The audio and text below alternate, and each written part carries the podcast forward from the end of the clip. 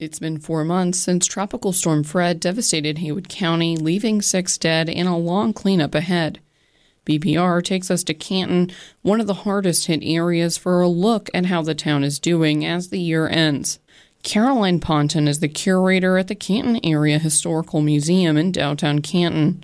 Four months after the storm, the museum still doesn't have power. This is the basement. The first time I came here, everything was decimated.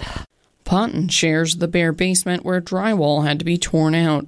She says 70% of the historical materials in the basement were lost, but almost everything upstairs has been salvaged. Some of the prized pieces in the museum are Champion paper mill memorabilia. The mill, now Evergreen Packaging, is the main industry in the town. After all the flooding and everything, when I was allowed to come back, the plastic tubs were floating in the water, but everything on the inside was dry.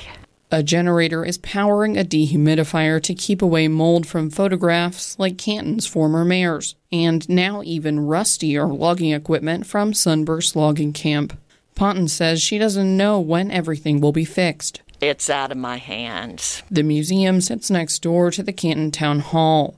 Town officials haven't been in those offices since the flood. Many town services have also had to be moved to other buildings. Canton Mayor Zeb Smathers says rebuilding is ahead of schedule in some areas, but still has a long way to go in others. You know, we don't know are we rebuilding? Are we moving somewhere?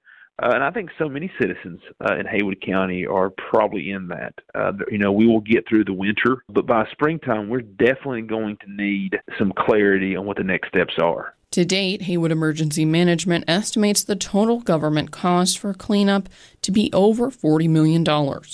I'm Lilly Knoepp, BPR News.